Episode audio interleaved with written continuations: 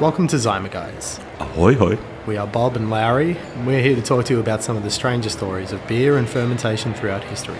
Mm-hmm. You can find us on all of your favourite podcasting platforms and most of the good and bad social media All bad, all bad. at Zyma Guys Pod. This is a very special episode, The Blacklist.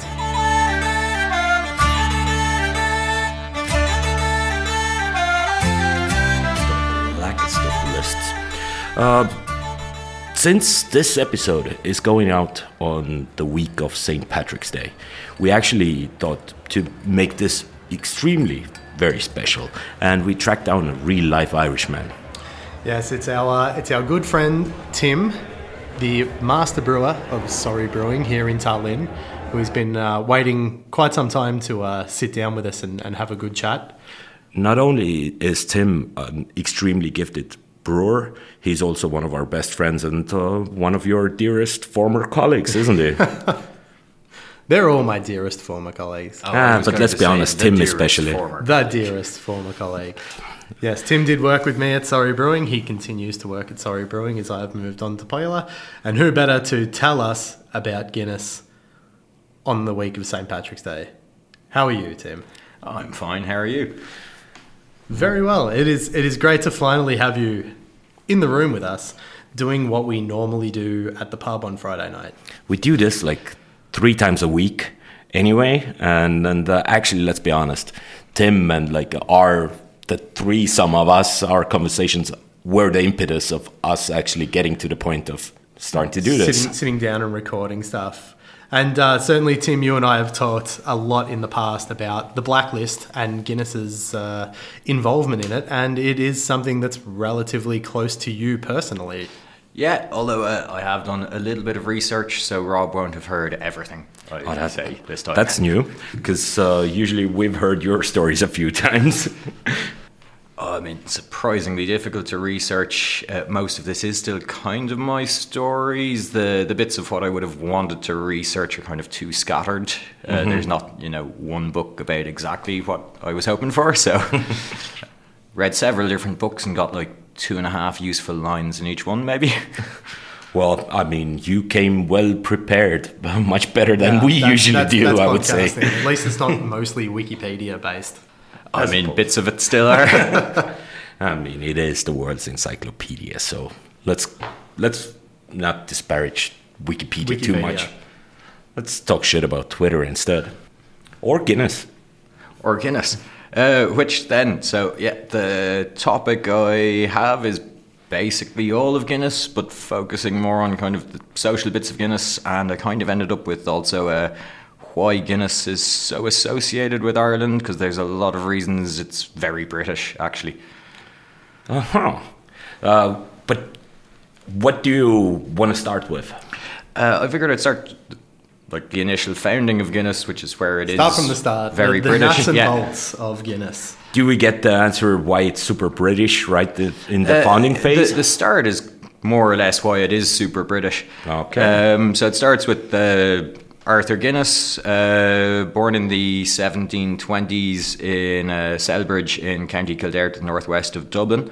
Um, they're Protestants. Uh, they're, uh, it's during an era that in Ireland is called the Ascendancy. So there's what's called the, the penal laws, which mean, for example, uh, Catholics that can't vote, uh, Catholics can't hold land above a certain size, Catholics can't own horses more wor- worth more than five pounds. Um, if there's ever been a law I agree with, it's that one. Catholics can't own horses more than five pounds. Yeah. So does five, does five pounds get you a decent horse? Not Sorry, good does enough less for than- military use was Okay, the point right, of the right, law. right. Catholics If shouldn't ever- have horses that could be used for military purposes. If I ever run for office, this is the platform I'm running on. Um, but so he's what we would call an ascend- ascendancy Protestant. So they're kind of from an Irish background ethnically, um, but they have at some point prior to when we know about the family converted to Protestantism. Um, often as a way around the penal laws. Another one of the penal laws that caused a lot of people to convert was um, the way land succession worked. Was that uh, For Catholics, they still applied what was called Gavelkind land succession, meaning split equally along among all the sons. And for Protestants, the oldest son gets uh, the most of it, and the rest share out the, up to the last third. Meaning that uh, when a Catholic in a Catholic family died, there's a lot of incentive for one of the sons to for the, one of the sons to be the first to become Protestant and inherit everything ahead of all his brothers. How much land do the Catholics have at this stage? This seems Uh, like a real noble kind of problem, less than a So- peasantry issue. This is in the early 1700s until the 1600s. The, Car- uh, the Gaelic aristocracy was still around, and so they weren't entirely displaced. So the idea was that this would break down the uh, land of the Gaelic aristocrats in the north and the west much quicker. Uh, since each generation Right, and just would favour the- the Northern powerful Irish and earns the of the Ulster. north into minor lords. Yeah. Um, the Guinness family themselves, not from a uh, noble background, uh, they're sort of middle class Protestants. Um, both Arthur and his father Richard are employed by a Church of Ireland, Church of England Anglican Church uh, vicar called Arthur Price, which uh, Arthur Guinness, who Arthur Guinness is named after. And uh, when he dies, he leaves them each a hundred pounds, which is where the money for Guinness came from. Um, Okay. In today's money, that's about eight thousand pounds. Um, right, okay. I mean, I, I, I could build myself a pretty kick ass homebrew kit for the money, but uh, I don't think I could start a brewery for eight. Um, I mean, 8,000 his quid. yearly rent started at uh, forty-five pounds. Okay, well, yeah, okay. Um, but uh, they inherit that, and at the same time, uh, his father's first wife has died, marries his second wife, and Arthur then moves to work in the pub belonging to the second wife, which she inherited from her first husband, and that's where he begins brewing. Do we know what the pub is called? Uh, I think it's the White Hart White Hart Inn in uh, Celbridge. Mm-hmm. Um, no longer there. There is, I think, a church on top of Oh, it that's a today. shame. Always the That was, church. that was the next question. Can we go there? So uh, within three years, he opens his own brewery, still in Kildare, uh, further up the River Liffey, which flows down into Dublin. And then uh, after four years of operating his brewery there is when he moves to Dublin to the St James's Gate site. Um, which he's partly able to do because the Seven Years' War has created a property crash in Dublin since uh, British exports to their colonies go down. So land becomes a lot cheaper, and he moves into the St James's Gate area, which so are the housing bubble. yeah, uh, You- which you've been to already St James's Gate, right, Larry? No, I no, have not. No use using uh, asking Tim. I assume you've been to the St James Gate Brewery. I have not, never been. haven't? To, never been You to won't- Ireland. Never been to any of the British Isles. I thought you went to. Didn't you go to Dublin? I was supposed to, but I had my broken ribs and Oh, Okay, couldn't right. fly. So Right. Oh well, then you're no good to this conversation. Please, Tim, continue. yeah, But, please uh, do. Go ahead. uh, Spotty takes over has had two or three other breweries in the previous hundred years. Um, all of them have kind of gone bankrupt. So two owned the site and ran breweries there. When the second site owner's brewery ran bankrupt, they leased it to a third uh, person who rented it to put their brewery in. And uh, Arthur buys up the whole lease there and starts an ale brewery, no porters. Um, That's like you know everyone in the Estonian craft beer scene rebelling against like the lagers and the boring beers and By making IPAs. uh, and started making IPAs and New imperial England stouts, IPAs. and now everyone is chasing the lager dollar. Is it is it the Guinness brewery we know at this point? Uh, like- so at the time, I think it was a four acre site. It has gone up to 400 acres in the intervening period. Um, Th- Did he already have the thousand year lease at that point? uh, yeah, so that was his initial lease was a 100 pound down payment and then a 45 pound yearly payment for the next 9,000 years, including water rights, which is about to pop up. Okay, okay. Um, anyway, uh, part of the reason for that is, in fact, the, the reason the area had so many breweries before that already is the water rights issue. Um, so Guinness and all the other breweries and all the drinking water in Dublin were coming from a, a very small river called the River Poddle, which is partly can- canalised by this point and which is fed from another river, the I can't get over it. Did you say puddle? Poddle. Puddle. Yeah. bottle. Ah, the Irish. and it was too small, so they uh, It was a had puddle. nearby river called the uh, Dodder, um, Uh-huh. which was The daughter and the uh, puddle. partially diverted. Sounds to like a bedwetting water issue. puddle. But uh, anyway, the reason he starts brewing porter is because uh, at the time that he started brewing, uh, in addition to the penal laws, there are also some uh, punishment taxes going on from the previous rebellions, uh, which make it more or less impossible to export beer from uh, Ireland to England. And which often make it more expensive for pubs in Dublin to buy beer brewed in Dublin than to import it from England.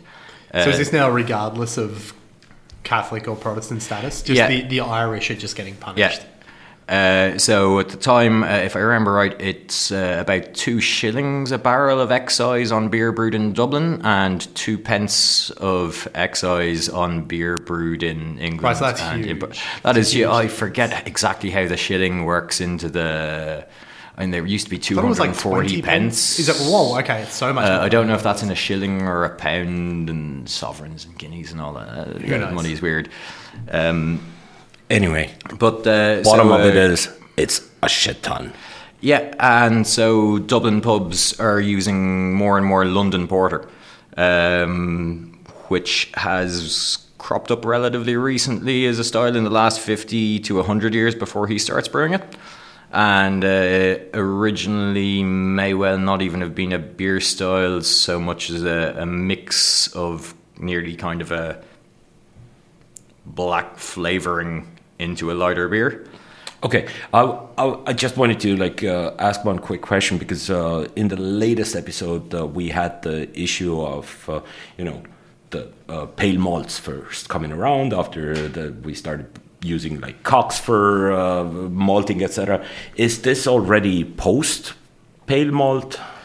Not really. Um, so the pale malt then, I think, was closer to kind of an amberish malt Well, today. still so you had uneven else. caramelization throughout all malt. Mm-hmm. Um, so But at like- least it wasn't smoky and burned. no, no, but a, a pale ale is very much uh, a dark orange, much paler than, sorry, much darker than. I mean, it's certainly not the Viking Zero of today. you know? no, no. Um, and in fact, uh, where the porters are using black malt or brown malt in large proportions, once Guinness evolves from the the London style porter into an Irish stout, it moves to uh, roast barley, so not a malt at all. Um, and in some cases, it's not clear for Guinness, but uh, in a lot of cases for Irish stout, hops were left out altogether because of the import duties on them. Uh, so the roast barley was a replacement for hop bittering. Okay. So there's no no hops endemic to Ireland. It's all from like, mainland. There seems to have been some hop growing in the Middle Ages uh, before the dissolution of the monasteries. They're massive Chinook fields. yeah. But uh, even then, as with today, most hops from the British Isles would be grown in the southwest of Britain, uh, in the southwest of England, uh, Kent. Why exactly are they also terrible? I quite like some of them, actually, I think.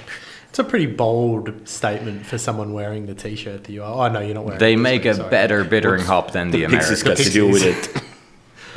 You're They, they a make a bathhouse. nicer bittering hop than the Americans. That's true. For for something like a stout or for something that's not an IPA, British I mean, hops. I, I, I can get behind some EKG. Fuggle just has the worst name of any hop ever. Northern Brewer. Uh, you know, most of the Northern Brewer on, on the market is actually German grown nowadays. Well, yeah, um, but that was because they liked it so much they took it. Um, and everyone feel- likes feel the like German we're, hops. We're focusing on the bittering hops here, but you know, one of the unsung heroes is Bramling Cross. True. I'm a, I like I'm a big Cross. Bramling Cross. I like that one. Yeah. Okay. So I So you know, pull your head in a little bit, mate. I just pulled in my statement then. Uh, just going back then, uh, so for kind after the brewery's established, uh, so he is, despite being quite middle class, so he's not from a, a wealthy background really. There was a he middle is class at this time. well. No, he he is what is the middle class. So he is Protestant, but he is Irish, which puts him in the middle class. Okay. If you're Catholic and Irish, you're at the bottom. If you're Protestant and English, you're at the top. He's got a couple of steps up on the on the social hierarchy. The the reason this bit is called the ascendancy is sort there is social mobility for people like him during this time period. Um, so he does quite well. He is very well connected. For example, he is so back then, uh, especially the the early weirder flavors of Protestantism. They're big on all the fraternal societies and stuff. So he's in at least a dozen of these.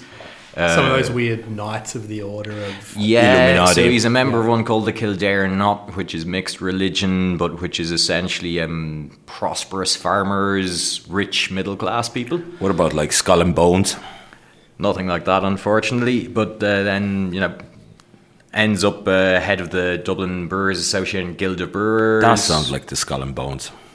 Excuse me, I'm gonna crack open a Yeah, Guinness I know you were trying so hard to do it really stealthily to make your way to the Guinness original. I- That, like there was I so grabbed much it stealthily. shuffling and You're so much shuffling. can hear you rifling through your jacket looking for a bottle opener. But uh, yeah, so he spends a, a large amount of his career where he actually owns the brewery, essentially as head of the Brewers Guild, arguing with the city council and with the British government Right. about the uh, excise rates. So if I remember right, there is a quote from one of his speeches where he's arguing that the number of breweries in Dublin has dropped uh, from over 70 to under 30 as a result of these laws in 40 years. it's Um, not that big a loss. But uh, that and his his water dispute, which involves the pickaxe incident, I quite like, uh, which essentially cons- he's using the same city wa- water from the. River Poddle as everybody else. Um, and he bought his water rights with the lease from the previous brewery owner. Um, and at one point, when the brewery grew, expanded it, resulting in a, an area of le- less than two meters, certainly, where the pipe went from the building to the river that used to not be exposed, but when he expanded the pipe, it was overland. Right. Uh, so the city council sent people around to destroy his uh, excess water pipe, saying that he's stealing water. He says if it's part of the lease, it's okay, and they say, well, these two meters are outside of your leased area. God damn it. And they send guys round to destroy it. At which point he finds out they're there, grabs a pickaxe, and runs down to confront them. So they is, sent some tough bureaucrats, some goons. some bureaucratic goons. He had already previously, in a more unclear circumstance, threatened excise inspectors with a hatchet. That man is a loose cannon. Now, he also uh, sets up the first Sunday school in Dublin and is involved in a load of uh, Protestant charitable endeavours. So and he's kind of like the Elon Musk of his day. At once a massive dick, but also kind of benevolent at times. Sort of, yeah. Um, and uh, in the generations after that, the family do keep this sort of uh, what would become the Christian socialists in the UK. Uh, British Protestant politics tended to split into um, either the, the really capitalist uh, poverty is how God punishes the stupid and lazy, or the really charitable ah look at the poor we What should all be doing Su- something to Supply help. side Jesus. Personal And- supply Jesus. Uh, his family, over several generations, continues to come down on the sort of, oh no, we should be, you know, uh, uh, dignity for normal people is not a bad thing. Oh Jesus, Larry. That's good podcasting right there. which was controversial when he was saying it, you know. Um, but he is then sort of very well connected, but not actually important. He's sort of rubbing shoulders. I mean, most of the fraternities are kind of like the equivalent of uh, golf clubs in English business today. Ah, Yeah. right, right. If you're the member of a, a nice exclusive golf club hanging out with the MPs, well, you don't get to decide anything, but certainly At least you're rubbing you're shoulders being and- heard. and elbows. Yeah. Certain and knobs, probably. Um, anyway, he does eventually partially succeed in getting most of the the laws overturned. Uh, at the same time, he's also uh, pro the dissolution of the penal laws and in favour of Catholic emancipation. But uh, he eventually gets them overturned in his role as head of the Brewers Guild well enough that uh, they start exporting. Um, significantly to England early on uh, for the, the London taste for porter. Um, but uh, starting in the very late 1700s, he begins experimenting on the shelf life of porters. And uh, starts designing what will become the tropical porter. Um, so in 1801, I think two years before he dies, that is, uh, he releases the first uh, West Indies porter for sale in the Caribbean, uh, which is a tropical porter and which he had done by uh, increasing. So this is not yet a stout, so it is still hopped. So he's increased the hop content. He has doubled the amount of uh, roast and brown malt in it, and he has uh, increased the ABV. And also because British porters were sour, they had to, to an extent deliberate Brettanomyces in them, and so did his original porters. Right. Um, for the tropical one, it was brewed seasonally in the colder months to reduce acidification during the brewing, and then aged for two years for stability before being exported. Okay. Wow. Uh, so that's 1801 is the first export of that to the Caribbean, uh, 1817 to the US, 1827 to uh, Africa, and 1847 to Southeast Asia. So quite quickly, and this would have been his son, I think, Benjamin Guinness, who is also the guy who brought steam engines into the brewery, but couldn't find much more information about that other than he did it. That's so unfortunate. That's that's actually one of the most interesting parts. of. Related to that is Guinness ran its own rail line through Dublin, uh, two separate rail lines through Dublin for Oh, one wasn't their supplies and work for. One was narrow gauge and sort of moved stuff to the brewery from the countryside, ingredients Right. wise, and the other was a wide gauge one for bringing beer to the docks for export. How much? Like, do we know anything about his steam being brought into the?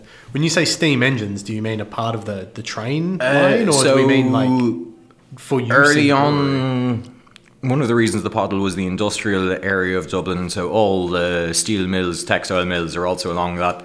Uh, so you're using water power from that river.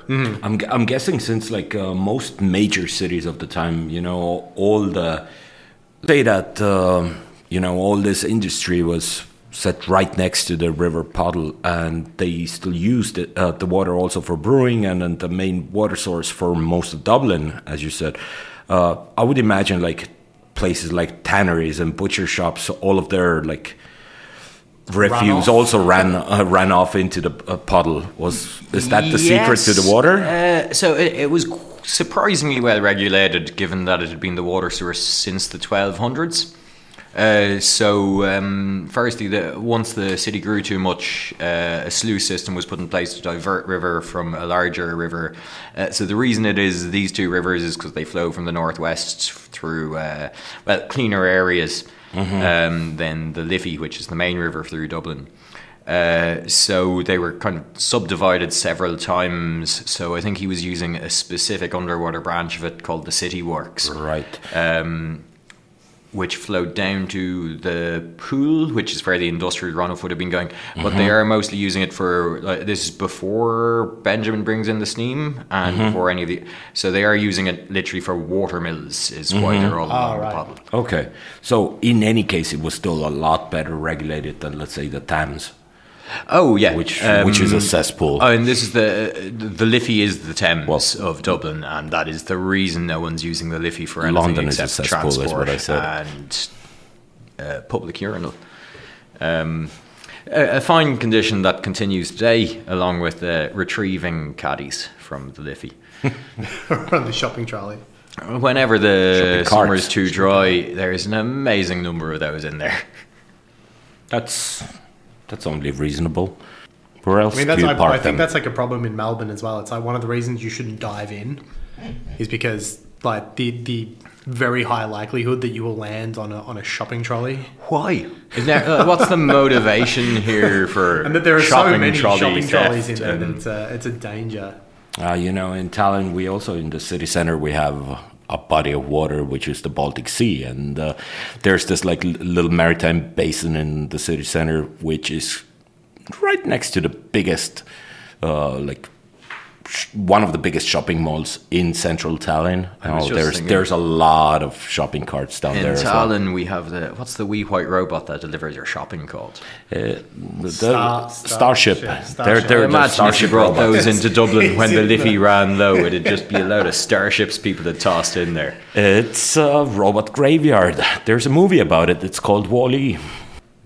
Yeah. Resuming for, oh, I think the last Yeah, thing was you the, get the to West. Indies Porter. yeah.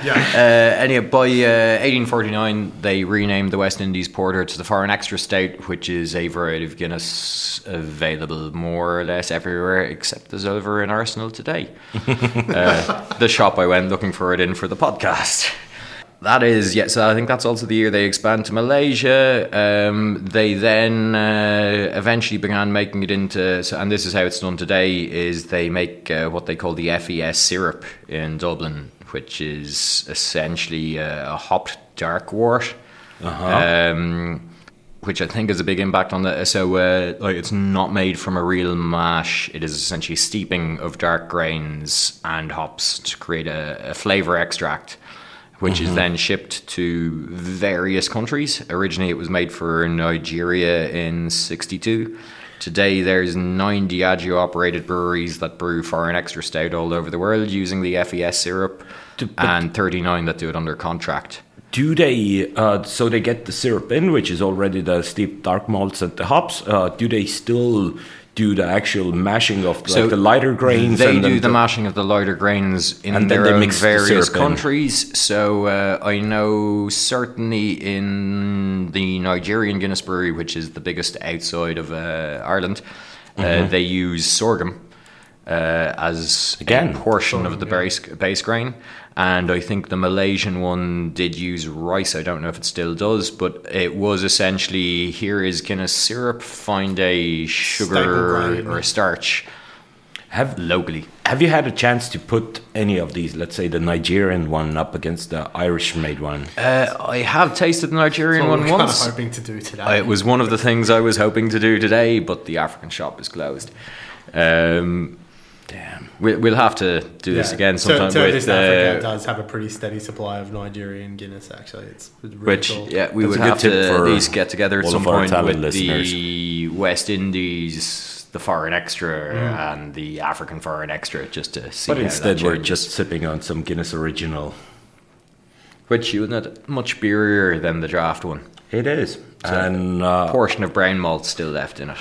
I just, you know, I don't know. Maybe it's a thing of me being closer to my 40s and my 30s uh, today, and it's like a little bit of an acquired taste. But roughly at the same time that I started enjoying my steak, like medium or not below medium, and like uh, even Yeah. I started finally enjoying Guinness. To me, Guinness up until fairly recently was still something that I would cook with, and I would sit next to people drinking it uh, and would, uh, quietly judging you in guys. In terms of cooking with it. So uh, I would never cook with uh, the draft Guinness. Uh, always with Guinness original.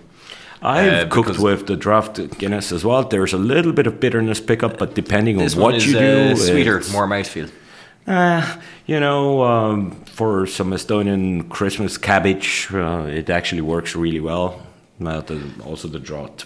So if we did have the foreign extra stout, the main difference between it and the original is it has a deliberate, uh, like a large amount of diacetyl, which was originally in there to counteract the sourness that would happen just on extended shipping. Oh, Um, uh, there is a, as with the Guinness uses with Liffey water, uh, brews with Liffey water.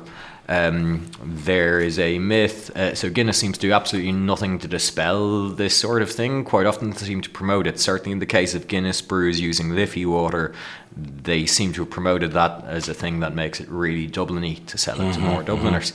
Not that any effort was needed. Um, but uh, there is one is that because is you're that- all massive drunks? Eh, Tim was nodding. Uh, sorry, I was accidentally nodding. I was saying no, but I was nodding. Um, Mixed signals here, buddy. but uh, so uh, there was a a myth that the original FES syrup was in fact this kind of large uh, foederer of Brettanomyces ridden, bacterially infected, just source liquor. uh, sort of like a sourdough starter for Guinness, um, which probably isn't true according to. Uh, I have heard this. This is this is persistent because I've I've heard this for Australian Guinness that is they're, they're like what is essentially an ICB of Yeah, you know, so it, it, it rocks up and we just seems to be a bit of confusion around the fact that uh, so Australia did used to be the biggest market for export Guinness Hmm. in between 1890 something and the 1920s, I think it was. Um, so uh, all of the British beers back then were Bretty. Um, there, were, I mean, that's the the name Brettanomyces means the British yeast, and it was originally named that when they discovered it because uh, I think it was either French or Belgian beer scientists. Is it because it's so hard to get rid of? No, it's because uh, all their beers were, according to the French, infected. Um, Which is True. which is great because, uh, of course, the, the Belgians, who are some of the guys who identified the British yeast, uh, are the ones who make their beer with uh, Brettanomyces bruxellensis, the British yeast from Brussels. See, and then you have Brexit. How? Like, it doesn't make sense. Actually, Brexit does pop up briefly. Of course it does. I love the five second awkward silence in between, though. uh, I'm never sure if you'd mentioned Brexit, but there are no English people around, so I think it's. within We the can- immediate vicinity. we, we have like two British English listeners. Listen to it on the so internet. uh, uh, until I'm gonna go like hashtag Brexit on this one. until Brexit, almost all Irish exports, starting uh, what around two three hundred years ago, were exported to either Liverpool or Northern Wales, shipped overland to southern England, and then shipped a second time to Europe from there. Uh, Brexit is actually the first time in about 300 years that's become economically less feasible than shipping things to the southwest of Ireland and then shipping them to Europe from there. See, Brexit. Which is not a bad thing for Ireland, actually, in terms of the shipping stuff. Uh, it's Northern Wales had towns that just existed on the basis of Irish trucks coming through, who now have no trucks at all coming through. It's all very sad. So basically, they're the Poland of the Isles. Just there for like trucks. Wales, uh, I would have called them the Lithuania of the Isles. Why? We've offended the English. Everybody. Well, The they're, Welsh. they're kind of the The Poles. the Lithuania I within don't the want to get Poland in Lithuania any beef with the Lithuanians. England. oh, okay. Yeah, I you- re- this, this is going to really cause beef between everybody. They're- I'm like, out of all of those, I want the least beef with the Lithuanians. One of the things They I can- they can be did come quickest. across in some of the various research for this is a claim from the Welsh that uh, Guinness copied his recipe from Northern Welsh breweries. He may have briefly visited Wales, although no one can prove uh, like that one's not really been proven either way. But the Welsh were brewing something they called uh, black wine. Um, which seems to have been a black barley wine that had been soured or something like that. Um, so there is one Welsh historian writing about 100 years ago who alleges that this is where Guinness was invented. one Welsh historian. It's a small country. Yeah. The Welsh historian. the Welsh historian. The From Welsh 100 years historian, ago. when he had a break from his I'll go on. wife called. Dolly. There it is. It was bound to come up at least once during this episode. Go on. Go on, Tim. That's, Um, anyway, yeah. Uh, so when when I was saying earlier, they are in a way a very British brewery. So all of that expansion I listed was notably to like British colonies for uh, originally for Irish soldiers in the British Army. Um, and eventually spreading to just the British Army and then the locals in the various places they were exporting to. But uh, so you do not really find industrial breweries before the 1700s. It tends to be, I mean, when you, you look at where he starts brewing, it is in kind of a local inn as the brewmaster. Um, so he kind of looks out a bit in that he starts a brewery kind of in the hundred years before industrial brewing really becomes a thing. So it was like brew pubs only before, but then he went much. ahead and uh, started a proper brewery. Yeah, or at least you were brewing to kind of supply the city you were in. Um, so he, he kind of looks out in that uh, in the next hundred years after that. Uh, firstly, uh, machinery arrives that really allows you to scale up brewery. Secondly, the British Empire has expanded uh, significantly, and the British Empire is very much a an empire that makes its money by forcing you. Uh, this is the American no taxation without representation. Uh, this was on the basis of the, for example, tea would have to be imported to the UK, taxed once, and then exported from it. You couldn't go directly between two colonies.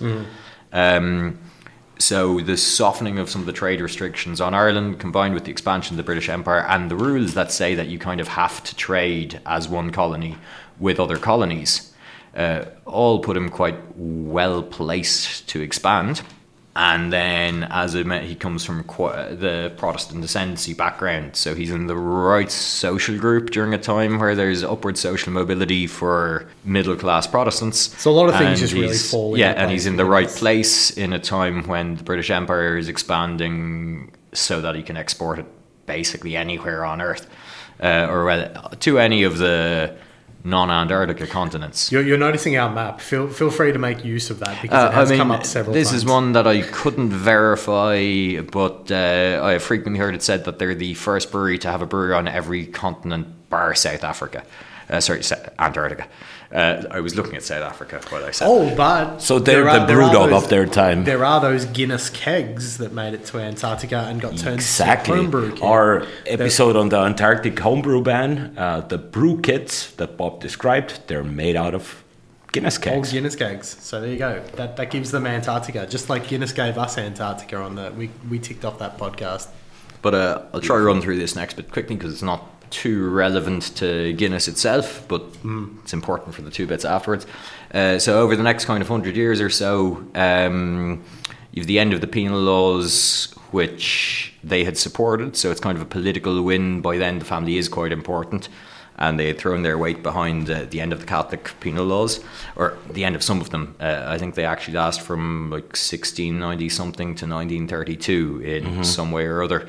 Um, at the same time, uh, in the middle of the 18th century, there's the uh, Great Famine in Ireland, which pushes a lot of the population into Dublin where there might be food and helps them industrialise. So the workforce massively expands. And uh, you're also seeing at the same time, partly because of the famine, the end of Ireland being the main food supplier to the UK. So before and during the famine, I think it's something like 70% of pork, 80% of beef eaten in England is coming from Ireland. Afterwards, uh, a huge number of farmers have either died, moved to the US or the UK, or ended up in Dublin where they're now going to take factory jobs. Um, so there's a surplus of industrial labour at the same time as the main Irish export, food to the UK, has massively reduced. Um, and this kind of leads us into the, the lockout and the blacklist. You know what? Um, uh, I'm so glad we had a conversation a couple of days ago before we got together to record the episode because it has taken me literally everything about myself, not to make any potato jokes here. Yeah, And- I mean, you still managed to mention it though. I mentioned it, but I didn't make any jokes, and we agreed with him that I wouldn't. You wouldn't. Well, good job, Larry. I am You proud keep- of myself. Keep it up. High five me. But uh, yeah, so by the early 1900s, which is the run up to uh, the lockout and the blacklist, um, Dublin is quickly industrialised but massively overpopulated.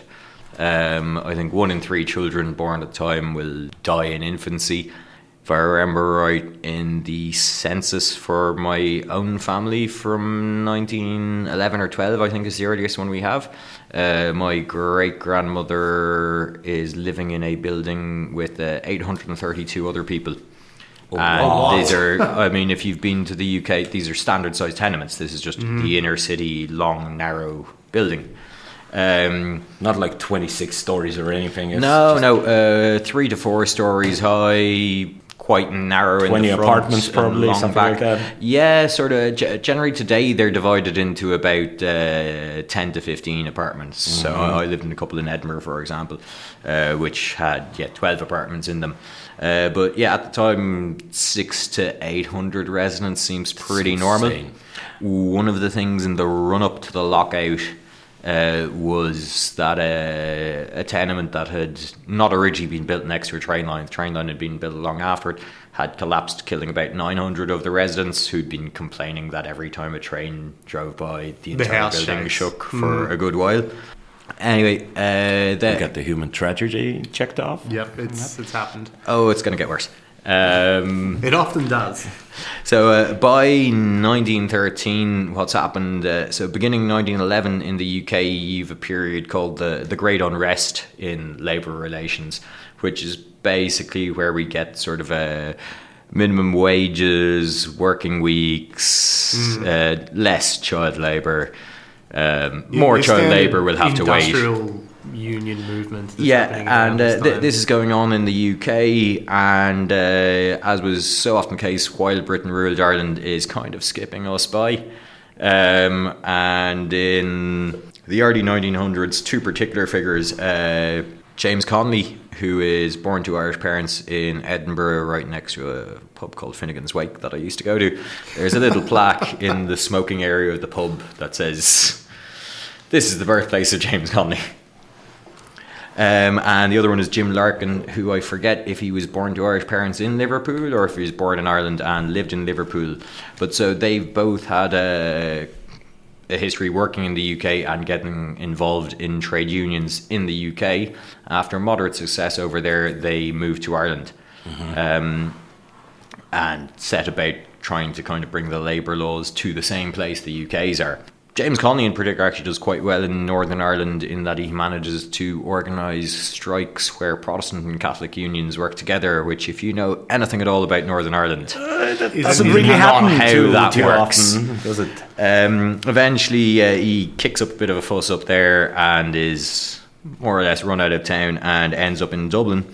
And in 1913, organises a, a mass general strike of his union, uh, the Irish Transport and General Workers Union, uh, which will go on for about five months. Um, about 20,000 workers are involved. Uh, casualties for the workers consists of two documented dead on the workers' side, with an unknown number more, and uh, 200 dead police on the other side. Jesus. Um, but like I said, that really depends on the fact that only two of the strikers' deaths are actually recorded. Um, certainly, there was an English union that, in the middle of the five-month strike, ran a program to take the children of strikers out of Ireland before they starved to death, so that they could go and live with a nice trade union house in England. Food was back. Guinness has quite a essentially benevolent. Wait, did they ever history. get their children back though?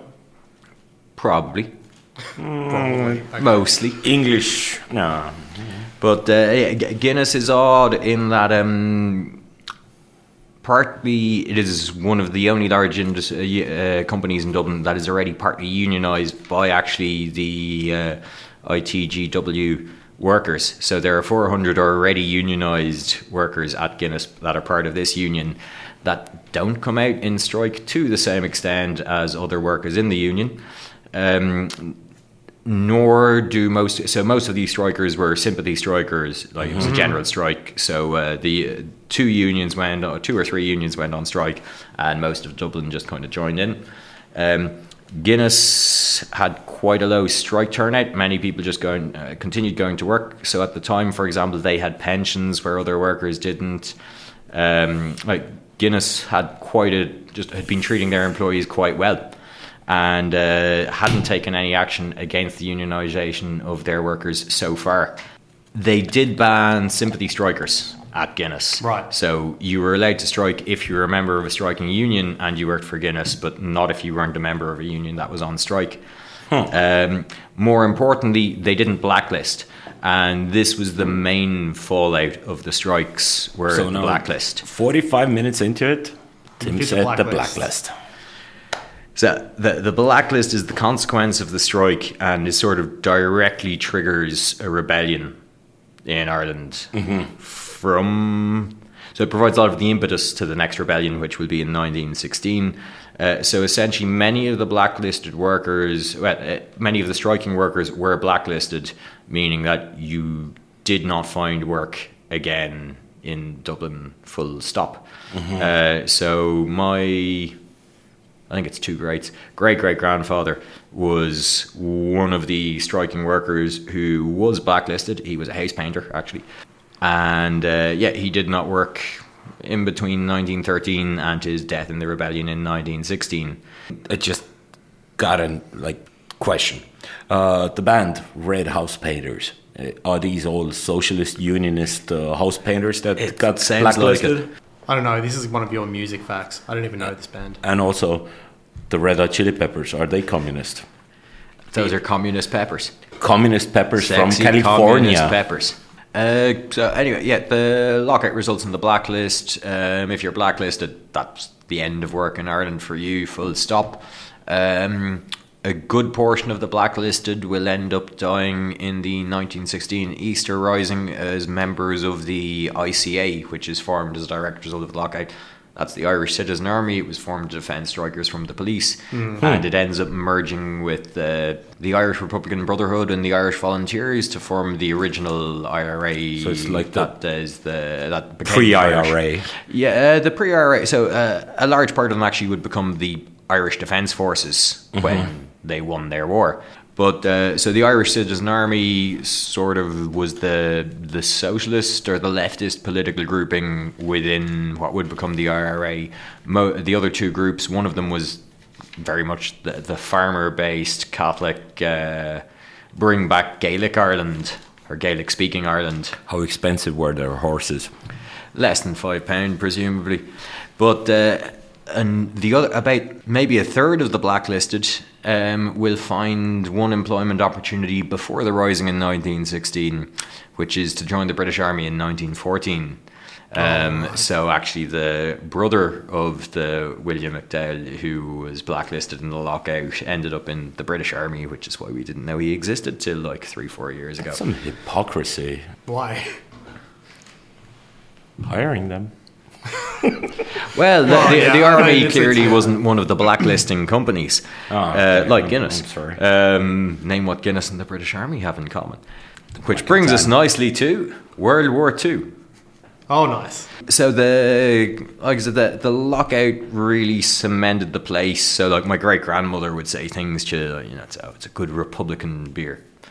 So the lockout really cemented their place as being kind of the people's beer in Dublin. Um, but uh, World War The Two, national symbol of Ireland. Yeah. World War Two really illustrates their uh, well power and importance.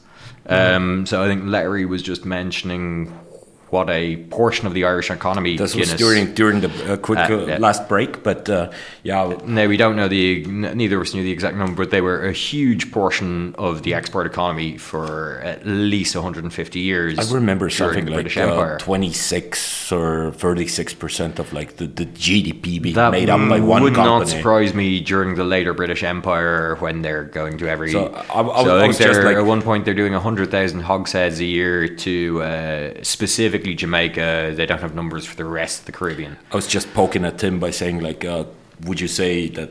Well, actually, the empire was the best thing ever happening to Ireland because, well, your GDP was pretty decent off of the sales of one company's beers. It's a controversial way of. Uh, it also ignores whiskey, which was an equally important bit of the economy. but, but I mean, if Uh, your economy stands on during the, back of a brewery and some whiskey, then exported boom. Huge amounts of whiskey. Yeah. Uh, like if you converted the whiskey into grain during the famine, we exported like kilos of grain per person in the country per day in whiskey. To What if the you UK. converted the potatoes into whiskey? Uh, then it would be poaching, not whiskey. Um, but uh, no, so uh, World War Two, I think if uh, the lockout really cements Guinness's place as the drink of true Dubliners, um, then World War Two and Guinness really demonstrate how important it was to the Irish economy and, uh, well, not just the Irish economy, how, how powerful it was as a as a company. So at the start of World War II, Ireland got independence in 1921, sort of. uh, we got upgraded to Australia status, Dominion, Dominion in 1921, uh, which caused a civil war because being a member of Parliament in the Irish Free State required an oath of loyalty to the Crown of Britain. And since a lot of the guys who just won the War of Independence had, you know, fought against the Crown of Britain, that was a bit of a sticking point, which is where the IRA splits into a terrorist organisation and the official army of the modern state of the Republic of Ireland. Um, from then on, stuff was alright for like 10, 15 years. And then when the British were preoccupied elsewhere with the whole World War II is coming thing, our Prime Minister declared us a republic. I think that's the 30s. Anyway, this immediately triggers a retaliatory uh, trade war, the intensity of which varies for kind of 40 or 50 years. Sometimes it's quite bad, sometimes it's barely there at all. Is Guinness exempt from like a lot No, of it? no, um, but it mostly go at the time we're much more heavily reliant on British imports Mm-hmm, for. Uh, So again, part of the when the British took over India, India was the world's largest producer of cloth. When the British had had it for hundred years, it was a net importer of cloth made in Britain. Part of the way the British Empire worked Mm-hmm. Yeah, was yeah. putting all the factories in England and making everyone else buy back their own stuff after it was processed. With the start of World War One, uh, sorry, World War Two, Ireland remains neutral. In Ireland, it is frequently referred to at the time as the emergency. Um, Aha! I love the way you guys uh, name your the, the emergency. troubles, oh, the, the troubles. emergency, Troubles. the puddle. Um, exactly. But uh, I mean, one of our rebellions is called the Silken Thomas Rebellion. Entirely unrelated to this now, just another thing we named weirdly. Um, Silk, Silken Thomas. Silken Uh, Thomas. he's one of the Earls of Kildare who starts a rebellion and uh, had his soldiers wear like a piece of silk in their hats so they knew who they See, were or something I like w- that. I w- uh, my mind al- initially already went to like, okay, this guy was like a big importer of silk, but uh, it was im- um, no, well, that would so have had to come he- he from England imported it under the. Uh, in Thomas. Yep. But uh, anyway, so uh, part of the initial establishment of the Free State, uh, Free State included something called treaty ports, which were right from the beginning controversial in that uh, the British Army was allowed to hold on to essentially strategic bits of the country because they were important to Britain. Shortly before World War II, they managed to get them out of the treaty ports. And at the beginning of World War II, what Churchill uh, really wanted was access to the treaty ports to put British troops in again. And given that if you control the treaty ports, so it means that you control the import and export to Ireland, you control the movement of everything important in and out of Ireland, and they're the strategically important bits. Getting them out was considered at the time a great success for a more independent Ireland. So inviting them back in just because they were at war with the Germans to the places we had just managed to kick them out of was cons- would have been a incredibly unpopular, but also just considered a bad move at the time. I feel like we're about 20 seconds of Tim going unchecked before he starts like laying out the proper way to do, do trade war and then the next up is like uh, how a, trade war could have saved uh, mainland Europe from the Napoleonic wars and uh, going back the, to the, the, Napoleonic, podcast. the Napoleon's European system was a trade war actually, but uh, anyway. Um, Don't start. Oh, I'm sorry So uh, anyway, th- they're the Irish. cons- Essentially, the British immediately say, even if you're neutral, you'll you'll let us use. You know, you, we're allowed troops in your towns and ships in. Uh, no, absolutely not. That's precisely the thing we. do. If we thought being part of the Allies was just Irish people will go and fight elsewhere, they do that all the time. um, no, it's the British Pops. troops into Irish Ireland that is that fight is as Pops. really the sticking point. Um, anyway, correspondingly, the trade war kind of moves from a, an, a sporadic trade war of minimal intensity to uh, a full-on embargo. Uh, specifically, by 1941, uh, no imports are coming from England anymore of uh, fertilizer, coal, petrol, etc. Um, which creating massive problems. In fact, uh, you do have in 1941 a British journalist posted to Dublin who sends back telegrams giving them updates on the status, one of which includes no coal, stop, no petrol, stop, no gas, stop, no electric, stop, no paraffin, stop, Guinness good. Stop. That's that's a lovely, like reassuring telegram. Actually, Yeah. like everything is pretty messed up, but at least But we've still got Guinness. we still. I'm have sat in the dark drinking a pint, but at least I'm not just sat in the dark. The biggest issue there to me is the fact that it's such a dark beer. So in the dark, it's kind of hard to pour, and you never know when You could to be drinking stop. water for all you know. Exactly. But uh, so by 1942, the restrictions, particularly on grain, have gotten bad enough that uh, the F word may come up. Uh, the F word here being famine. And the Irish government and Irish people are terrified of famine since the whole the famine famine. Um, Is there a, is there a cute name for that as well in Irish, like the, uh, and the hungries? and Gorta Mór, the Great Hunger. Oh, I thought it's like the Um, hungries. But uh, yeah, no, it is starting to reach famine prices in Dublin, uh, especially for bread without wheat imports uh, by 1942. So the Irish government, to try and uh, reduce the price of bread, uh, put strict limits on the amount of grain that can be malted. Can I really quickly ask? Wheat is not really a super common mm, like uh, crop that you guys grow, right?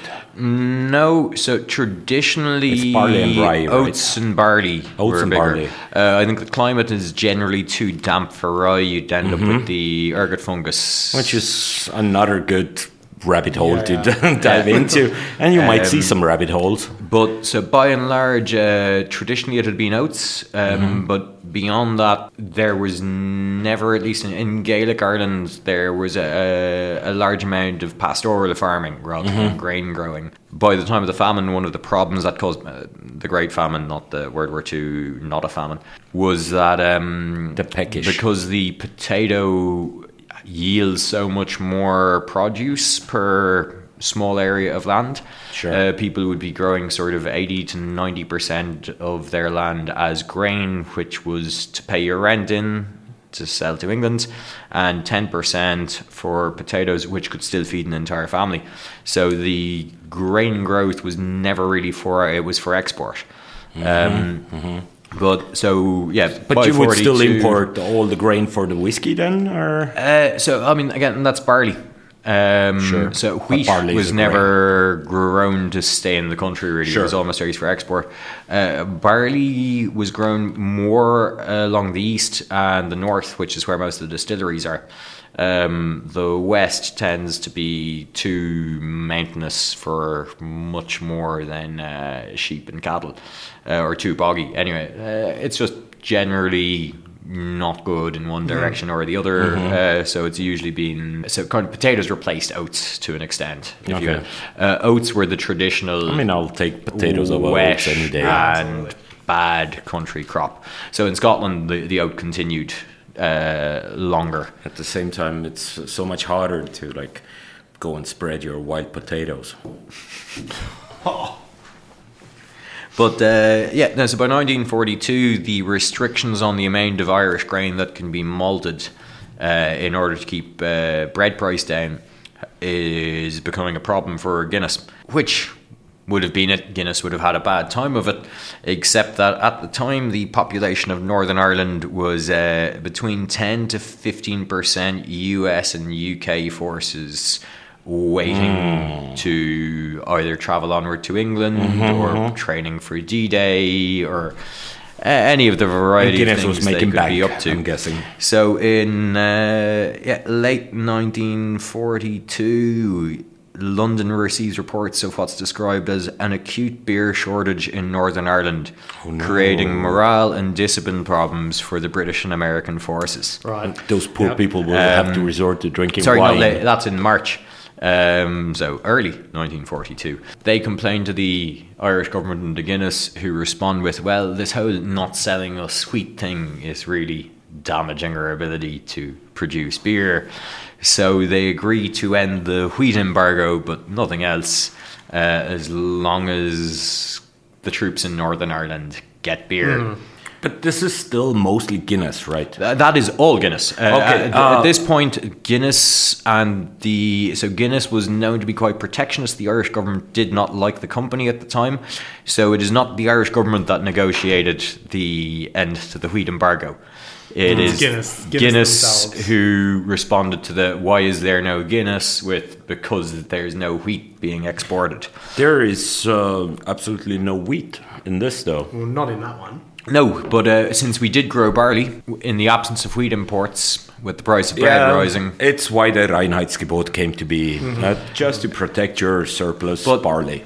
So that was 1942 that uh, Guinness managed to negotiate the end of an embargo of wheat imports to the Republic of Ireland.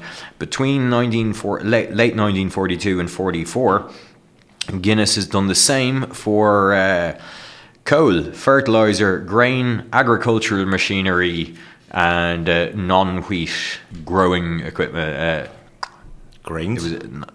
Uh, no, it was uh, not agriculture. It was malting equipment for. Ah, right, anyway, right. um, but each of those is. Uh, and all of them follow exactly the same pattern. It's not Guinness asked and then it happened, nor the Irish. gov- The Irish government might ask, or Guinness would stop selling beer. Uh, so at one point, the Irish government did take the role of Guinness in that they banned beer exports. But I think out of the four or five times that this happened, once the Irish government was the one banning beer exports. The other four times, Guinness itself did the without coal we can't make beer, and you guys have embargoed us from coal. Which I mean, yeah, no, does demonstrate uh, when we're saying the, the portion of not well, not even the portion of the Irish economy that they represent, but rather the uh, importance of their beer production to the UK at the time. Not many breweries can blackmail a nation. I mean, uh, AB InBev probably At owns stage? a few Yeah, nations. I Get mean, them. I was going They're- to say, what about Budweiser? But what I'm thinking of there isn't actually Budweiser blackmailing Brazil. It's FIFA blackmailing Brazil on Budweiser's behalf. or, uh, well, Qatar fucking over uh, Budweiser. Which I'm sure is going to pop up at some point in. in Oh, one it most podcasts. certainly will. Sounds like one of our things. So, Tim, do you have anything you want to add to the fascinating history of Guinness? Uh, not particularly, but like I said, I did kind of pick them because, I, like I said, it starts firstly very Protestant, which at the time means British, and follows through sort of the, the British Empire's expansion.